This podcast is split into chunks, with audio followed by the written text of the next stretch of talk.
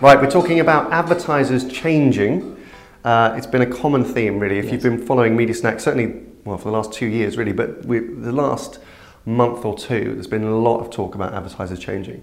Um, a couple of weeks ago, we ran, or you hosted a, a really good session at the Festival of Media, which was in Rome, Yeah. uh, which was called Taking Charge and Driving Change, uh, featuring uh, advertisers uh, LVMH and Deutsche Telekom. That's right. Uh, and that was interesting because it really gave an insight into actually it's the advertisers that are driving change. It's not Yeah. just the agency landscape that's changing, it's advertisers that are driving that change. So we'll, we'll link to that. It's really good. You should uh, watch the session if you have time. That's right. And what we illustrated in that session was the, the progression of control that, that advertisers are going on. Yeah. And we call it the kind of the five states of, of media control. And it's all about uh, kind of the journey that advertisers are on in terms of taking more responsibility and more accountability Yeah. for decision making internally. Yeah, exactly right. Uh, again, we'll link to that because that was an episode we did probably about a month ago, but lots of people have, have been talking about that. Yeah. Um, you know, dollars, data, decision making, that's where the, where the control is, is happening. So have a look at that. Um, the reason that we're talking about change is because this week, the WFA, again, frequently quoted by us, uh, they do a lot of really good research. There's a yet another WFA report landed on our doorstep this week. Um, and this one is called The Future of Agency Rosters Yes. which is really interesting. Uh, and it's a survey of members. So, what, what were the, there's lots of things in there. What, what stood out for us? Another good report from the WFA. Two key kind of observations that I took from it. The first was that 75% of the respondents were looking to change their agency roster Yeah. structure because they didn't think that it was currently fit for purpose. Yeah. So that's a that's a that's a big statement. Yeah, and that's in line with our experience as well. Yeah. Speaking to many advertisers, that many of them are saying that. Yeah, that's right. And I mean, the other kind of big insight that I took from the report was that, uh, especially on the on the agency side, but also I think endorsed by many clients, uh, the reason that the agency roster structure wasn't working was simply because the the corporate culture, the client culture and structure, Yeah. wasn't enabling the agency roster to work effectively. Yeah. So it was kind of an internal problem that was kind of symptomatic of the challenges that they had within the agency Yeah. structure. And that's, that's a really good, you know, it's very positive evolution of that narrative. So maybe even just a few years ago, you know, any, any perceived dysfunction or frustration would often get blamed on the agency and the, and the roster or the, Yeah, you know, agencies not working well together. Um, this is quite insightful because it's advertisers, you know, kind of taking a lot of responsibility Yeah. and accountability for their own structures and acknowledging that that causes some of the complexity amongst agency rosters, which is really good. So that what that tells us, and it's very explicit in the report, and it's very much in line with our experience working with many of WFA members and other advertisers around the world, uh, is that they are addressing the internal challenge first which is something we very strongly advocate. You'll know as if you're a loyal viewer, um, that's what we talk about a lot. Address that internal structures first before you start trying to figure out what the Yeah. external roster right. looks like, which is which was really the message Yeah. in your festival of media session as That's well, right. wasn't it? And, and I, yeah, and I think I think that's what most kind of smart progressive advertisers are doing. And, and you mentioned uh, Deutsche Telekom and LVMH, and they're two prime examples of businesses that have looked internally to try and reorder themselves to future-proof Yeah. their business, and then go out and, and make sure that they've got the right kind of roster in place Yeah, to fulfill that. Yeah,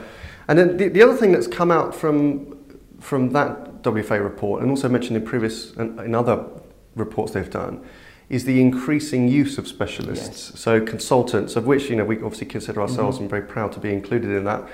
Um, you know, working with ad- many of these advertisers, with many of the WFA members, to focus on that internal Yeah. uh, process and structure. Um, and so we should mention there was another WFA report, that's right, like a month or so before, yeah. ago, uh, called the Independent Media Advisors Report, um, which, which was really interesting because it looked for the first time at this kind of growing market of what they, what they call them independent media advisors. so it includes companies like us, like you know, consultancies Mm-hmm. specializing in media and advertising. It includes kind of the audit auditors and things, people like that. Um, and it broke media advisors down mm. into these five functional areas. So for the first time, it's kind of put a framework on that on yeah. that growing industry, which Absolutely. was very helpful. I think I'm, I'm allowed to say that we were really proud to be You're named. To say that? Well, yeah. we were. We were incredibly proud and honoured to be named as the kind of the most frequently used in two of those categories: consulting and uh, and agency management. So yeah. that was um, yeah, it was really good. Yeah.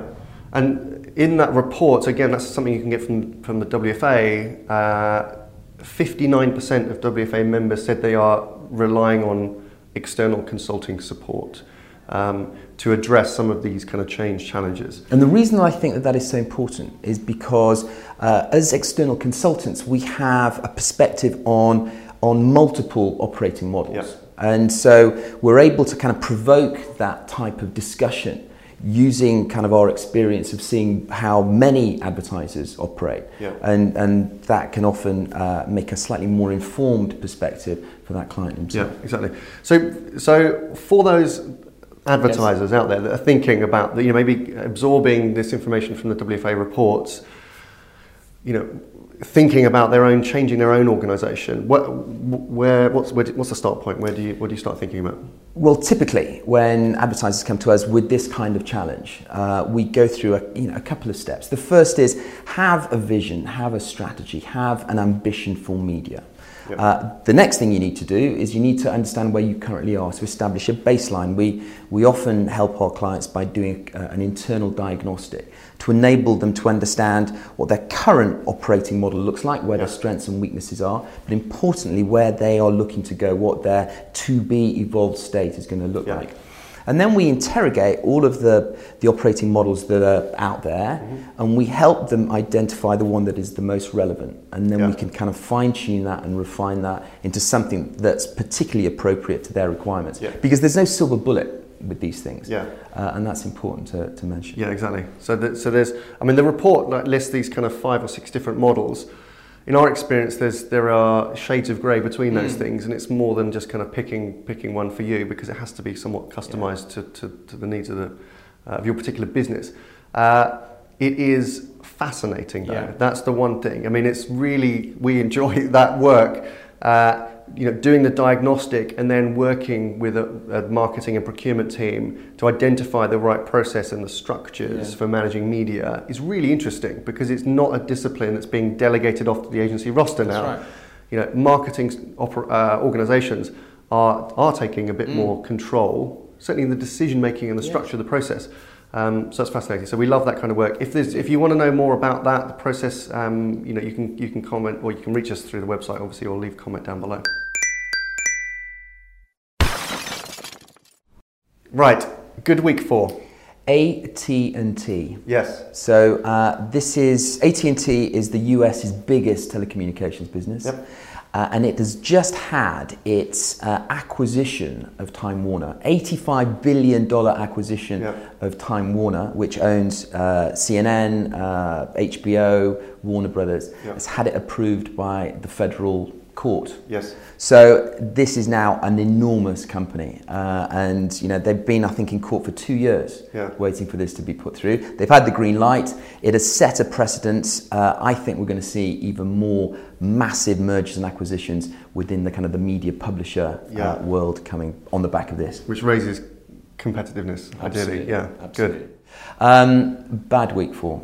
Well, this is an obvious one. I think if you've been if you've been you know, unless you've been on holiday in some remote place, part of the world, you won't have failed to spot that uh, it's been a pretty, pretty bad week for Mr. Martin Sorrell yeah. and his previous employee, WPP. Yes.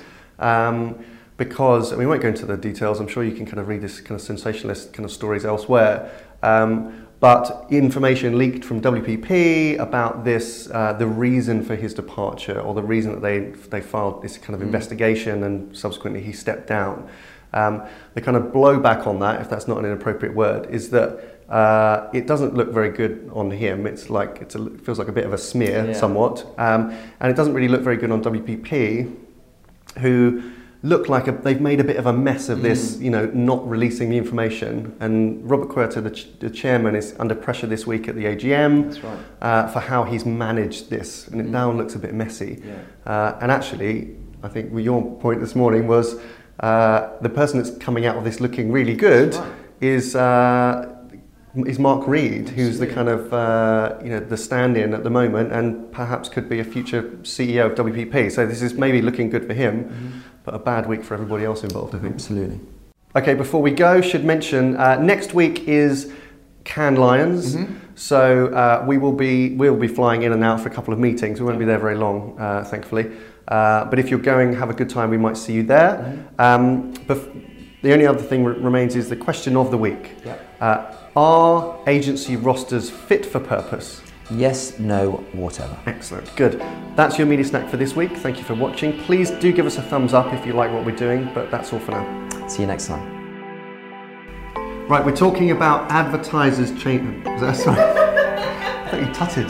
No, I wasn't tutting. Um, so the only remains to, to, pose the question of the week, mm-hmm. uh, which I don't know what it is.